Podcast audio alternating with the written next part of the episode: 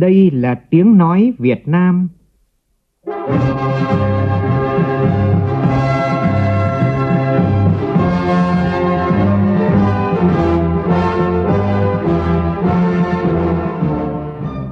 là tiếng nói Việt Nam, phát thanh từ Hà Nội, thủ đô nước Cộng hòa xã hội chủ nghĩa Việt Nam.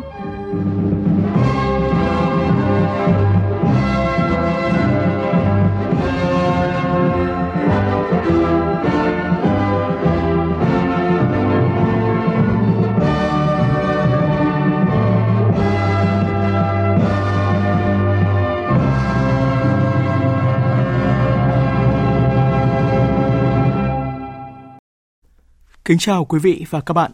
Mời quý vị và các bạn nghe chương trình Thời sự sáng của Đài Tiếng Nói Việt Nam. Hôm nay thứ Bảy ngày 9 tháng 1 năm 2021, tức ngày 27 tháng 11 năm canh tí. Chương trình có những nội dung đáng chú ý sau.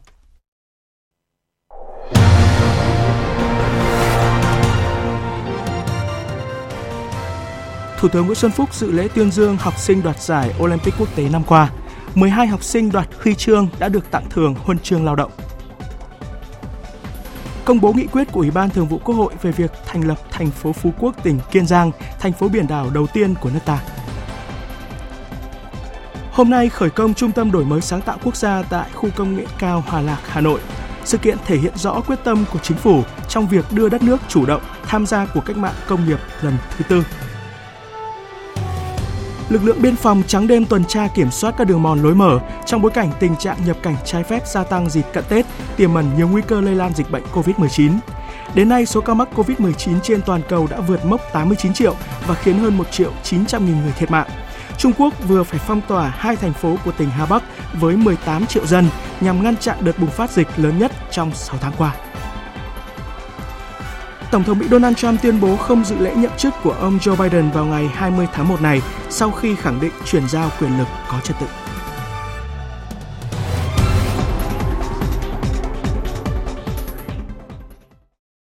Bây giờ là nội dung chi tiết. Tối qua tại Hà Nội, Thủ tướng Nguyễn Xuân Phúc tới dự và phát biểu tại lễ tuyên dương học sinh trung học phổ thông đoạt giải Olympic quốc tế năm qua. Đây là sự kiện thường niên do Bộ Giáo dục Đào tạo tổ chức nhằm vinh danh các học sinh đạt thành tích xuất sắc tại kỳ thi Olympic quốc tế các môn văn hóa. Tin của phóng viên Minh Hưởng Năm 2020, Việt Nam tổ chức 5 đội tuyển học sinh trung học phổ thông dự thi Olympic khu vực và quốc tế với 20 học sinh dự thi các môn toán học, hóa học, sinh học và tin học theo hình thức trực tuyến. Kết quả 100% học sinh đều đạt giải với 9 huy chương vàng, 8 huy chương bạc, 5 huy chương đồng, mang vinh quang về cho đất nước. Chủ tịch nước đã tặng thưởng huân chương lao động cho 12 học sinh, 8 học sinh được Thủ tướng Chính phủ tặng bằng khen. Hồ Việt Đức, học sinh lớp 12, trường Trung học phổ thông chuyên quốc học tỉnh Thừa Thiên Huế, huy chương vàng Olympic sinh học quốc tế năm 2020 cho biết. Năm nay thì những bài thực hành chuyển qua giảng online khác so với trước đây nhưng mà nó cũng hay theo kiểu của nó. Bắt mình phải sử dụng những kỹ năng mới, kỹ năng sử dụng máy tính. Thủ tướng Chính phủ Nguyễn Xuân Phúc khẳng định thành tích mà các học sinh đã đạt được là sự nỗ lực của chính các em, thầy cô giáo, các bậc phụ huynh và cũng là kết quả từ sự đổi mới của ngành giáo dục và đào tạo. Ngành giáo dục và đào tạo cần tiếp tục đẩy mạnh đổi mới căn bản toàn diện để đào tạo con người Việt Nam phát triển toàn diện, phát triển tốt nhất tiềm năng của mỗi cá nhân, đóng góp tích cực vào sự phát triển của đất nước. Cả xã hội cũng cần chung tay chăm lo cho sự nghiệp giáo dục.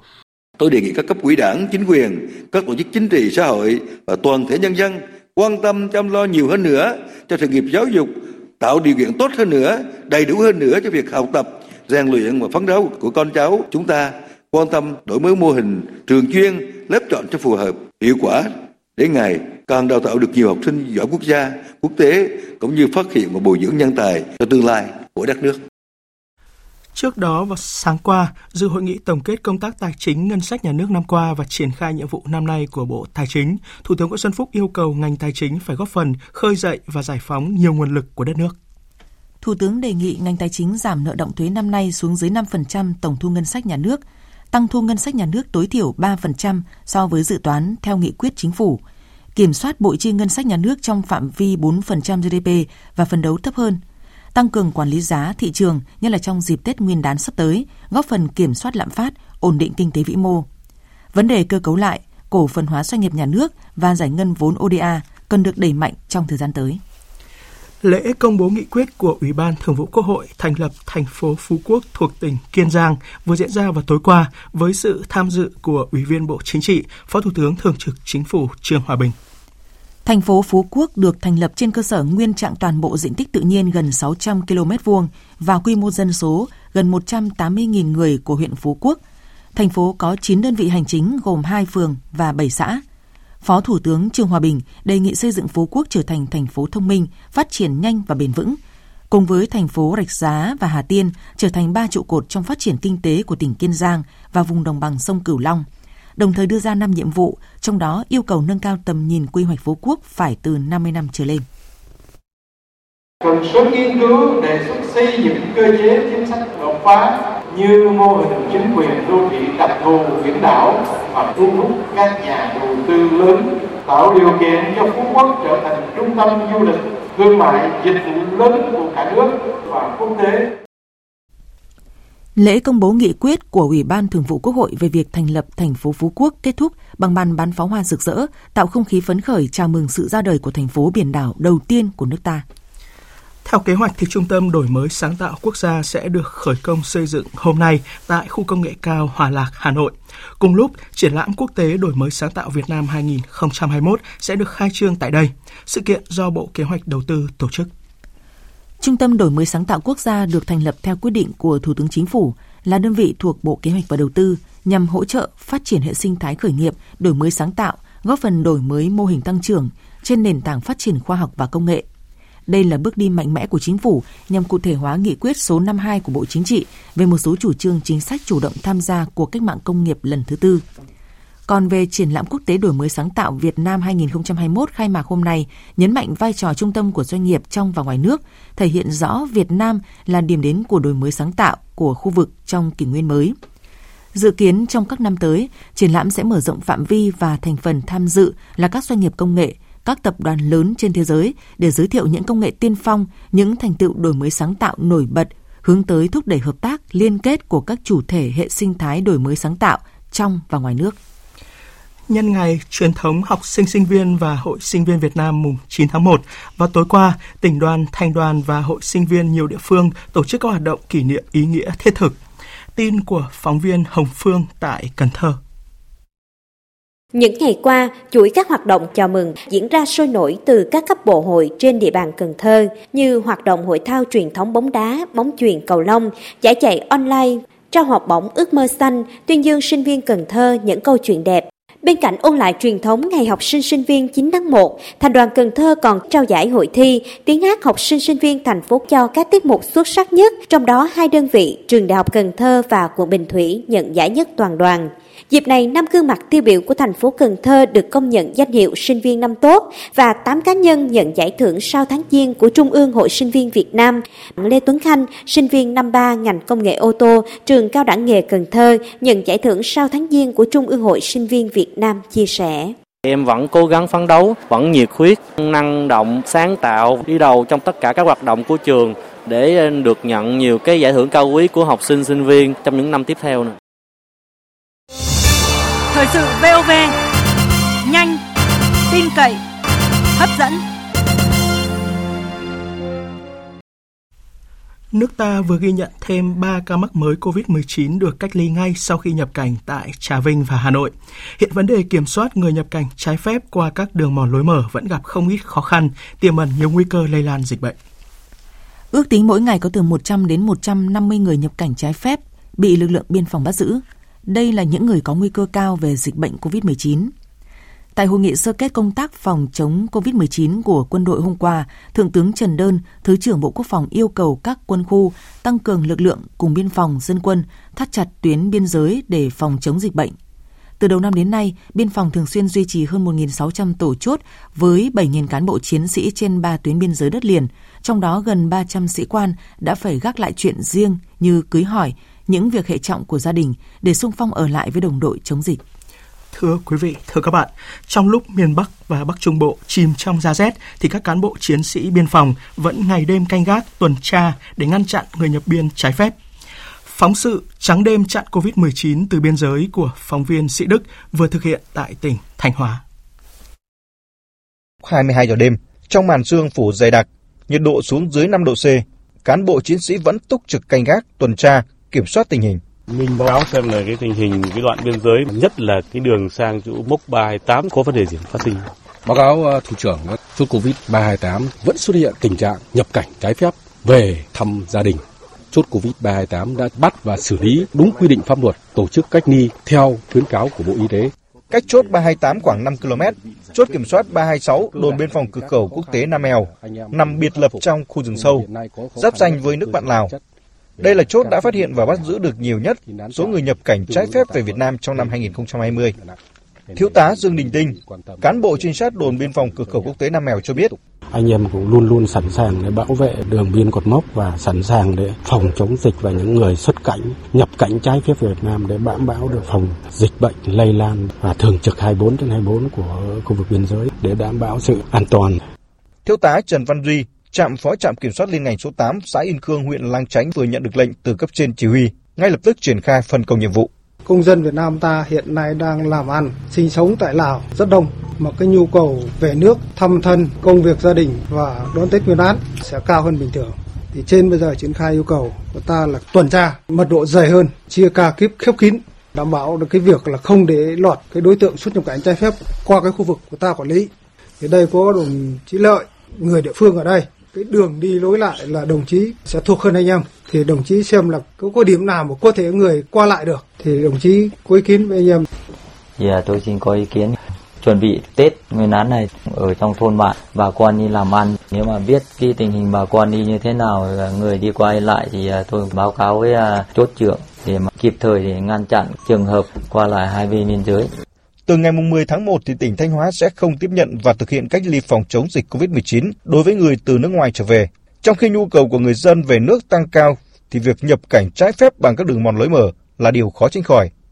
Nắm bắt được tình hình này, các lực lượng chức năng tỉnh Thanh Hóa đã triển khai nhiều biện pháp nghiệp vụ trực chốt biên giới, ngăn chặn, phát hiện và xử lý kịp thời người vượt biên trái phép vào Việt Nam, đảm bảo an toàn phòng chống dịch COVID-19 trong dịp trước, trong và sau Tết Nguyên đán Tân Sửu 2021. Trong một động thái có tính chất nghiêm trị và cảnh báo những đường dây đưa người vượt biên, tỉnh An Giang vừa bắt tạm giam 3 đối tượng đưa 9 người nhập cảnh trái phép, trong đó có bệnh nhân mắc COVID số 1440. Phan Phi Hùng 41 tuổi cùng Phạm Thanh Hợp 25 tuổi và Trang Văn Út 21 tuổi bị cáo buộc hành vi tổ chức cho người khác nhập cảnh trái phép.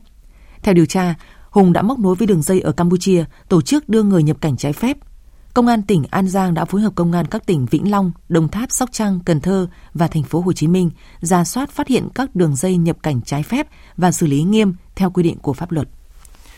Tiếp tục thông tin về đợt rét đậm rét hại, nhiệt độ giảm sâu trong thời gian ngắn tại miền Bắc, đặc biệt là một số nơi ở vùng núi cao, nhiệt độ xuống đến âm 9 độ C đã ảnh hưởng không nhỏ đến đời sống của người dân. Hơn 800.000 học sinh tại Lạng Sơn, Cao Bằng, Hà Giang, Lào Cai, Hải Phòng, Hải Dương phải nghỉ học. Tại tỉnh Quảng Ninh, công tác phòng tránh rét đảm bảo sức khỏe cho học sinh, đặc biệt là học sinh bán chú, nội chú ở vùng cao rất được chú trọng. Thầy Nguyễn Hữu Phượng, Phó Hiệu trưởng Trường Phổ thông Dân tộc bán chú tiểu học và trung học cơ sở Đồn Đạc 2, huyện Ba Chẽ cho biết. Chúng tôi chuẩn bị đủ chăn ấm cho các em ngủ tại công tác bán chú để các em ăn ngủ ở đấy. Thứ hai là về dinh dưỡng này chúng tôi chuẩn bị bữa ăn nó đảm bảo dinh dưỡng với mùa đông. Và thứ ba là dùng bình nấu nước nóng để học sinh có nước nóng uống hàng ngày. Đấy những cái biện pháp cơ bản nhất để cho giữ ấm cho các em học sinh. Và để góp phần giảm bớt khó khăn của thầy trò vùng cao trong mùa đông giá, Ban Thời sự VOV1 và Ban âm nhạc VOV3 Đài Tiếng Nói Việt Nam cùng các nhà tài trợ vừa tổ chức lễ khánh thành điểm trường tại thôn Nà Ma, xã Phúc Lộc, huyện Ba Bể của tỉnh Bắc Cạn. Tin của phóng viên Phạm An. Cô giáo Hoàng Thị Hiền, hiệu trưởng nhà trường cho biết, xã Phúc Lộc là một trong những địa phương khó khăn nhất của huyện Ba Bể và là địa phương duy nhất có tới 12 điểm trường lẻ. Điều kiện cơ sở vật chất và đi lại vô cùng khó khăn. Đặc biệt vào mùa mưa, các thầy cô phải đi bộ hàng chục km để đến trường. Hầu hết các điểm trường lẻ đều là nhà tạm nên điều kiện dạy và học của thầy và trò nơi đây vô cùng khó khăn, nhất là vào những mùa đông giá rét. Chính vì vậy, việc được Ban Thời sự VV1, Ban âm nhạc VOV3 Đài Tiếng Nói Việt Nam cùng các nhà tài trợ xây điểm trường là món quà ý nghĩa với thầy và trò nơi đây. Được cái Đài Tiếng Nói Việt Nam với các nhà tài trợ đã xây dựng cho điểm trường Mà Ma của trường mầm non Phúc Lộc thì trường cũng rất là mừng. Không biết là tả bằng cái lời nào để hết cái sự vui mừng này ạ. À? Công trình gồm một phòng học, một nhà công vụ, một nhà bếp cùng sân chơi và khu phụ trợ, tổng trị giá là gần 1 tỷ đồng, được đóng góp bởi Ngân hàng Thương mại Cổ phần Công thương Việt Nam, chi nhánh thành phố Hà Nội, Công ty cổ phần Hancom Việt Nam, Tập đoàn Galaximco, Công ty cổ phần Đầu tư và Thương mại Hóa dầu Việt Nam, Ngân hàng Thương mại Cổ phần Bắc Á, Quỹ Vì tầm vóc Việt, Công ty cổ phần Điện mặt trời Vũ Phong, thương hiệu thời trang thiết kế dành cho trẻ em Chai Hao và Công ty cổ phần Công nghiệp Kim Sen. Ông Vũ Lê Huy, giám đốc điều hành của thương hiệu thời trang Chai Hao chia sẻ. Đây cũng là lần đầu tiên thực sự là chúng tôi ờ, tiếp cận được cái tình hình thực tế trẻ em vùng miền núi xa xôi. Cái việc mà các em đi chân trần quốc bộ đi học 3 4 km dưới cái thời tiết nó giá lạnh như thế này thì chúng điểm trường do VOV đứng ra tổ chức cũng xây dựng thì chúng tôi cảm thấy đây cũng là một cái hoạt động thực sự là rất ý nghĩa và nó cũng gợi mở chúng tôi cái ý tưởng mới hơn trong cái việc là có thể làm thiện nguyện. Điểm trường mầm non xã Phúc Lộc tại thôn Hà Ma là điểm trường duy nhất ở huyện Ba Bể được đầu tư hệ thống điện mặt trời. Hệ thống này có ắc quy tích điện, cung cấp điện năng cho sinh hoạt và học tập của cô và trò nơi đây. Theo dự báo thì trong tháng 1 này, miền Bắc sẽ đón thêm từ 4 cho đến 5 đợt không khí lạnh. Cùng với đảm bảo sức khỏe cho người dân thì vấn đề phòng chống rét cho cây trồng và gia súc gia cầm đang được đặt ra bức thiết. Phản ánh của phóng viên Minh Long. Rét đậm rét hại xảy ra ở vụ đông xuân hàng năm là một trong những nguyên nhân ảnh hưởng lớn đến tổng đàn vật nuôi, đặc biệt là ở khu vực các tỉnh Trung Du và miền núi phía Bắc, Bắc Trung Bộ. Nguyên nhân gia súc bị chết do bị đói, rét kéo dài, nhiệt độ xuống thấp kèm theo điều kiện về chuồng trại vệ sinh môi trường không tốt làm phát sinh dịch bệnh. Bà Nguyễn Thị Luyến ở xã Tu Lý, huyện Đà Bắc, tỉnh Hòa Bình chia sẻ. Thứ nhất là chuồng trại phải sạch sẽ ấm áp. Thứ hai chuẩn bị về nguồn thức ăn cho nó. Nhà cô thì nuôi nhiều bò trồng cỏ và càng e cỏ voi đây. Thế nhưng mà ví dụ như mùa đông mà cũng sợ nó đói thì ngày mùa gặt lúa thì mình dự trữ thức ăn khô ví dụ như cái dơm, cái dạ thu gom về để mình phơi cho mình đống để cho ăn thêm để đảm bảo cho nó. Với tổng đàn châu bò hơn 2,4 triệu con và khoảng 6 triệu 200 nghìn con lợn, phòng chống rét cho đàn gia súc ở khu vực miền núi và trung du Bắc Bộ vừa dễ lại vừa khó. Dễ ở chỗ các hộ chăn nuôi vùng cao được cán bộ chuyên môn ở địa phương tập huấn và hướng dẫn cách phòng chống rét cho gia súc trong những ngày rét đậm rét hại như che chắn chuồng trại, dự trữ thức ăn thô và thức ăn tinh nếu giá rét kéo dài. Tuy nhiên, khu vực này cũng là nơi địa hình vùng cao thuận lợi cho chăn thả nuôi nhốt nhưng cũng là những vùng chịu tác động sớm và mạnh của những đợt rét đậm rét hại so với cả nước. Nếu rét đậm rét hại kèm xương giá kéo dài không chỉ là nỗi lo của người chăn nuôi mà còn là vấn đề khó đối với địa phương trong phát triển bền vững đàn vật nuôi. Thứ trưởng Bộ Nông nghiệp và Phát triển nông thôn Phùng Đức Tiến lưu ý, các địa phương cần tăng cường phối hợp và huy động nguồn lực tại chỗ để hỗ trợ kịp thời cho người dân triển khai các biện pháp phòng chống đói rét cho đàn vật nuôi. Chu kỳ của con trâu bò nó dài lắm, con lợn chỉ có 6 tháng thôi, gia cầm chỉ có mấy chục ngày thôi, nhưng con trâu bò phải hàng năm. Cho nên chủ động các giải pháp để phòng chống rét trong vụ đông xuân này. Chúng ta cứ nói có mấy cái giải pháp đấy, nhưng kiểm tra thực tế, nâng cao nhận thức, vào cuộc quyết liệt thì mới ăn thua. Còn nếu làm nông nghiệp mà không cầm tay chỉ việc, không sờ từng việc một, chỉ đạo sát, quyết liệt thì mới có kết quả. Và chúng ta vẫn biết là trước hết là phải phòng chống dịch bệnh, vaccine thế nào, thuốc thế nào? Thứ hai là thức ăn xanh thức ăn tinh chăm sóc nuôi dưỡng chuồng trại thế nào? Các mô hình ra sao? Chúng ta phải biết đến.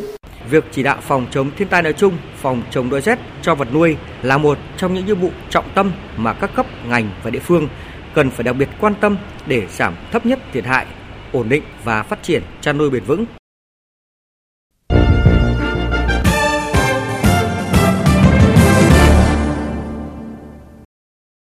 Xin mở đầu phần tin thế giới với thông tin về đại dịch COVID-19. Tổng số ca mắc trên toàn cầu đã vượt mốc 89 triệu 200 nghìn và khiến hơn 1 triệu 900 nghìn người thiệt mạng. Trung Quốc vừa phải phong tỏa hai thành phố của tỉnh Hà Bắc với 18 triệu dân nhằm ngăn chặn đợt bùng phát dịch lớn nhất trong 6 tháng qua. Phóng viên Bích Thuận, thường trú tại Trung Quốc, đưa tin. Tỉnh Hà Bắc phát hiện thêm 304 trường hợp dương tính với SARS-CoV-2 sau khi tiến hành xét nghiệm đại trà cho hơn 6,7 triệu dân. Đáng chú ý, trong số những người được xét nghiệm, có những trường hợp đã có kháng thể. Điều đó đồng nghĩa với việc dịch bệnh đã tiềm ẩn từ trước đó trong cộng đồng tại đây. Ông Từ Tiến Bồi, Phó tỉnh trưởng tỉnh Hà Bắc cho biết. Kiểm soát nghiêm ngặt đi lại của người và phương tiện, người dân hai thành phố Thạch Gia Trang và Hình Đài không ra khỏi thành phố nếu không cần thiết, tăng cường kiểm soát giao thông các tuyến xe khách đường dài của Thạch Gia Trang và Hình Đài tạm dừng vận hành. Các khu dân cư tại đây sẽ chịu sự quản lý khép kín, trừ các trường hợp đặc biệt, toàn bộ người dân chỉ vào không ra. Các vùng có nguy cơ vừa và cao sẽ bị phong tỏa. Lệnh mới này sẽ ảnh hưởng tới 11 triệu dân ở Thạch Gia Trang và 7 triệu người ở Hình Đài. Chính phủ Trung Quốc tuyên bố kiên quyết chặn đứng đà lây lan của dịch bệnh hiện nay và thúc đẩy kiện toàn hệ thống phòng chống bệnh truyền nhiễm ở nước này. Còn tại Séc, ngành y tế nước này đối mặt với nguy cơ quá tải ở các bệnh viện do số ca mắc COVID-19 phải cấp cứu liên tục tăng cao. Trong khi đó, cơ quan y tế cấp cao của Pháp vừa cấp phép sử dụng loại vaccine của tập đoàn dược phẩm Mỹ Moderna để ngừa dịch COVID-19. Phóng viên Huỳnh Điệp, thường trú tại Pháp đưa tin. Hai ngày sau khi cơ quan dược phẩm châu Âu cho phép vaccine Moderna được lưu hành trên thị trường các quốc gia thành viên Liên minh châu Âu, cơ quan y tế cấp cao của Pháp cũng chính thức bật đèn xanh cho loại vaccine này. Vaccine Moderna có thể được sử dụng cho người từ 18 tuổi trở lên. Sau khởi đầu chậm chạp, tốc độ tiêm chủng tại Pháp đã tăng rất nhanh. Pháp đã tiêm chủng cho hơn 80.000 người chỉ trong vòng một tuần trở lại đây. Trong khi đó, Liên minh châu EU đã đạt được thỏa thuận mua thêm 300 triệu liều vaccine COVID-19 từ Pfizer và BioNTech. Như vậy, EU sẽ mua tới 600 triệu liều vaccine của nhà sản xuất này và sẽ được phân phối tới toàn EU. Phóng viên Hải Đăng đưa tin. Liên minh châu Âu đang tiến hành đàm phán trong khuôn khổ duy nhất cho 27 nước thành viên về vấn đề vaccine COVID-19. Sau đó, tất cả các nước thành viên sẽ cùng thực hiện điều này và không được phép có những đàm phán riêng lẻ. EU đã ký kết thỏa thuận mua tổng cộng 2,3 tỷ liều vaccine COVID-19 đủ cho toàn bộ người dân châu Âu. Theo báo cáo, Đức hiện là quốc gia đứng đầu EU với 367.000 công dân được tiêm chủng, tiếp đó là Italia và Ba Lan trong một diễn biến khác, lãnh tụ tối cao Iran Ali Khamenei vừa cấm nước này nhập khẩu vaccine ngừa COVID-19 của tập đoàn Mỹ Pfizer và đối tác BioNTech cùng vaccine AstraZeneca của Anh. Ông Khamenei không tin tưởng vào vaccine của cả hai quốc gia này sản xuất. Việc nhập khẩu vaccine của Anh và Mỹ vào Iran sẽ bị cấm. Tôi đã nói điều này với các quan chức Iran và giờ tôi nói điều này công khai. Nếu người Mỹ có khả năng sản xuất vaccine, họ sẽ không phải đối mặt với tình trạng nghiêm trọng của dịch bệnh đến như vậy. Chuyển sang các tin thế giới đáng chú ý khác, Nhật Bản vừa lên tiếng phản đối phán quyết của Tòa án Hàn Quốc về việc yêu cầu chính phủ Nhật Bản bồi thường các tổn thất cho 12 phụ nữ Hàn Quốc từng bị các binh sĩ phát xít Nhật cưỡng ép làm phụ nữ mua vui trong chiến tranh thế giới thứ hai. Thủ tướng Nhật Bản nêu rõ, phán quyết này đi ngược lại hiệp định Hàn Nhật được hai nước ký năm 1965 nhằm giải quyết các vấn đề tài sản và yêu sách liên quan tới thời gian phát xít Nhật đô hộ bán đảo Triều Tiên 1910-1945. Theo thỏa thuận năm 2015, Nhật Bản xin lỗi và lập quỹ trị giá 1 tỷ yên, tương đương hơn 9 triệu đô la để hỗ trợ cho các nạn nhân còn sống, đồng nghĩa giải quyết dứt điểm và vĩnh viễn vấn đề này. Đây là thỏa thuận mà hai nước đạt được thời cựu Tổng thống Hàn Quốc Park Geun-hye còn tại nhiệm Tuy nhiên, Tổng thống đương nhiệm Moon Jae-in đánh giá đây là thỏa thuận sai lầm và rằng các nạn nhân vẫn có quyền đòi được bồi thường dù đã có thỏa thuận giữa hai nhà nước. Tổng thống Mỹ Donald Trump vừa tuyên bố sẽ không tham dự lễ nhậm chức của Tổng thống đắc cử Joe Biden vào ngày 20 tháng 1 này. Đây là lần đầu tiên ông Trump công khai khẳng định sẽ không tham dự sự kiện này, mặc dù đã liên tục từ chối trả lời khi được hỏi. Ông Trump trước đó đã cam kết sẽ chuyển giao quyền lực một cách êm thấm và trật tự. Trong khi đó, Phó Tổng thống Mike Pence dự kiến tham dự lễ nhậm chức của ông Biden sau khi chủ trì cuộc họp Quốc hội Mỹ xác nhận chiến thắng của ông Biden. Sự xuất hiện của ông Pence nhằm thể hiện sự ủng hộ đối với việc chuyển giao quyền lực một cách hòa bình. Do dịch bệnh COVID-19, lễ nhậm chức của ông Biden dự kiến sẽ bị thu hẹp về quy mô với số lượng người tham dự bị giới hạn. Ủy ban tổ chức sự kiện này đã kêu gọi người dân không tới thủ đô Washington, đặc biệt trong bối cảnh vừa xảy ra vụ hỗn loạn do người ủng hộ ông Trump gây ra tại tòa nhà Quốc hội cách đây 3 ngày. Và trong diễn biến liên quan, Cục Điều tra Liên bang Mỹ vừa treo thưởng lên tới 50.000 đô la cho thông tin về các đối tượng đứng sau vụ đặt bom ống trong trụ sở của các chính đảng lớn của Mỹ ở thủ đô Washington.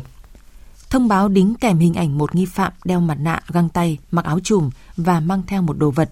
Cả thế giới đã kinh ngạc trước tình trạng bạo lực diễn ra tại tòa nhà Quốc hội Mỹ cách đây 3 ngày khi Hạ viện và Thượng viện Liên bang của nước này có phiên họp kiểm phiếu đại cử tri, xác nhận kết quả bầu cử Tổng thống.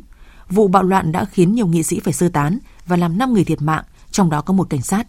Tổng thống sắp mãn nhiệm Donald Trump đã lên án bạo lực cho rằng những đối tượng gây bạo động phải chịu trách nhiệm cho những sai phạm này. Cơ quan công tố tại thủ đô Washington đã truy tố 55 đối tượng liên đới đến vụ bạo loạn này. Tiếp theo là một số tin thể thao.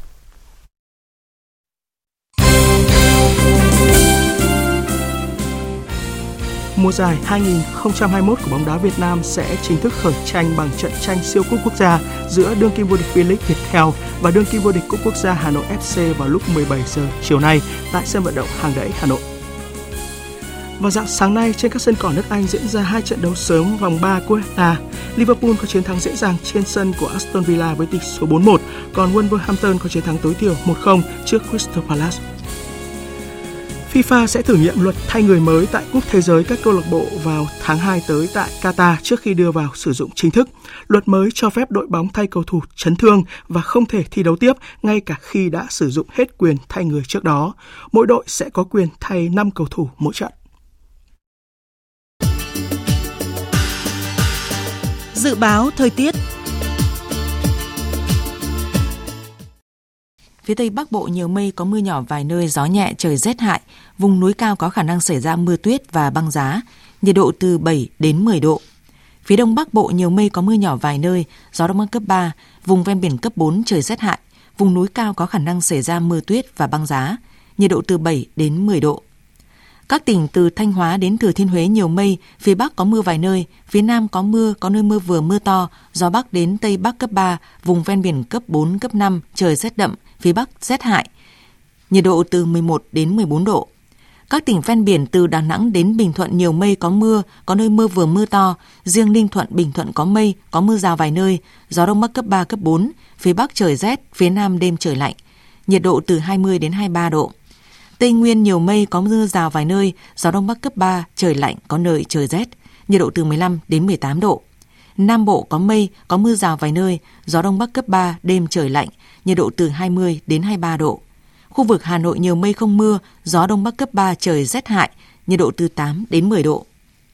Dự báo thời tiết biển Vịnh Bắc Bộ có mưa vài nơi, tầm nhìn xa trên 10 km, gió Đông Bắc cấp 6, giật cấp 7, 8, đêm gió giảm dần biển động. Vùng biển từ Quảng Trị đến Quảng Ngãi, vùng biển từ Bình Định đến Ninh Thuận có mưa, có mưa rào rải rác ở ven bờ, tầm nhìn xa trên 10 km, giảm xuống 4 đến 10 km trong mưa, gió đông bắc cấp 6 7, giật cấp 8 9, biển động mạnh. Vùng biển từ Bình Thuận đến Cà Mau có mưa rào vài nơi, tầm nhìn xa trên 10 km, gió đông bắc cấp 6 7, giật cấp 8 9, biển động mạnh. Vùng biển từ Cà Mau đến Kiên Giang có mưa rào vài nơi, tầm nhìn xa trên 10 km, gió đông bắc cấp 5. Khu vực Bắc Biển Đông có mưa vài nơi, tầm nhìn xa trên 10 km, gió đông bắc cấp 7, có lúc cấp 8, giật cấp 10, đêm gió giảm dần, biển động mạnh. Khu vực giữa Biển Đông có mưa rào và rông vài nơi, tầm nhìn xa trên 10 km, gió Đông Bắc cấp 7, có lúc cấp 8, giật cấp 10, đêm gió giảm dần, biển động mạnh. Khu vực Nam Biển Đông có mưa rào và rải rác có rông ở phía đông. Trong cơn rông có khả năng xảy ra lốc xoáy và gió giật mạnh. Tầm nhìn xa trên 10 km, giảm xuống 4 đến 10 km trong mưa. Gió Đông Bắc cấp 5, phía Tây cấp 6-7, giật cấp 8-9, biển động mạnh. Khu vực quần đảo Hoàng Sa có mưa vài nơi, tầm nhìn xa trên 10 km, gió đông bắc cấp 6 7, giật cấp 8 9, biển động mạnh. Khu vực quần đảo Trường Sa có mưa rào và rải rác có rông, trong cơn rông có khả năng xảy ra lốc xoáy và gió giật mạnh. Tầm nhìn xa từ 4 đến 10 km, gió đông bắc cấp 5, phía tây cấp 6 7, giật cấp 8 9, biển động mạnh. Vịnh Thái Lan có mưa rào và rông vài nơi, tầm nhìn xa trên 10 km, gió đông bắc cấp 4 cấp 5. Tới đây chúng tôi kết thúc chương trình Thời sự sáng nay. Chương trình do biên tập viên Hải quân thực hiện với sự tham gia của phát thanh viên Hồng Huệ, kỹ thuật viên Thế Phi, chịu trách nhiệm nội dung Lê Hằng. Cảm ơn quý vị và các bạn đã quan tâm theo dõi.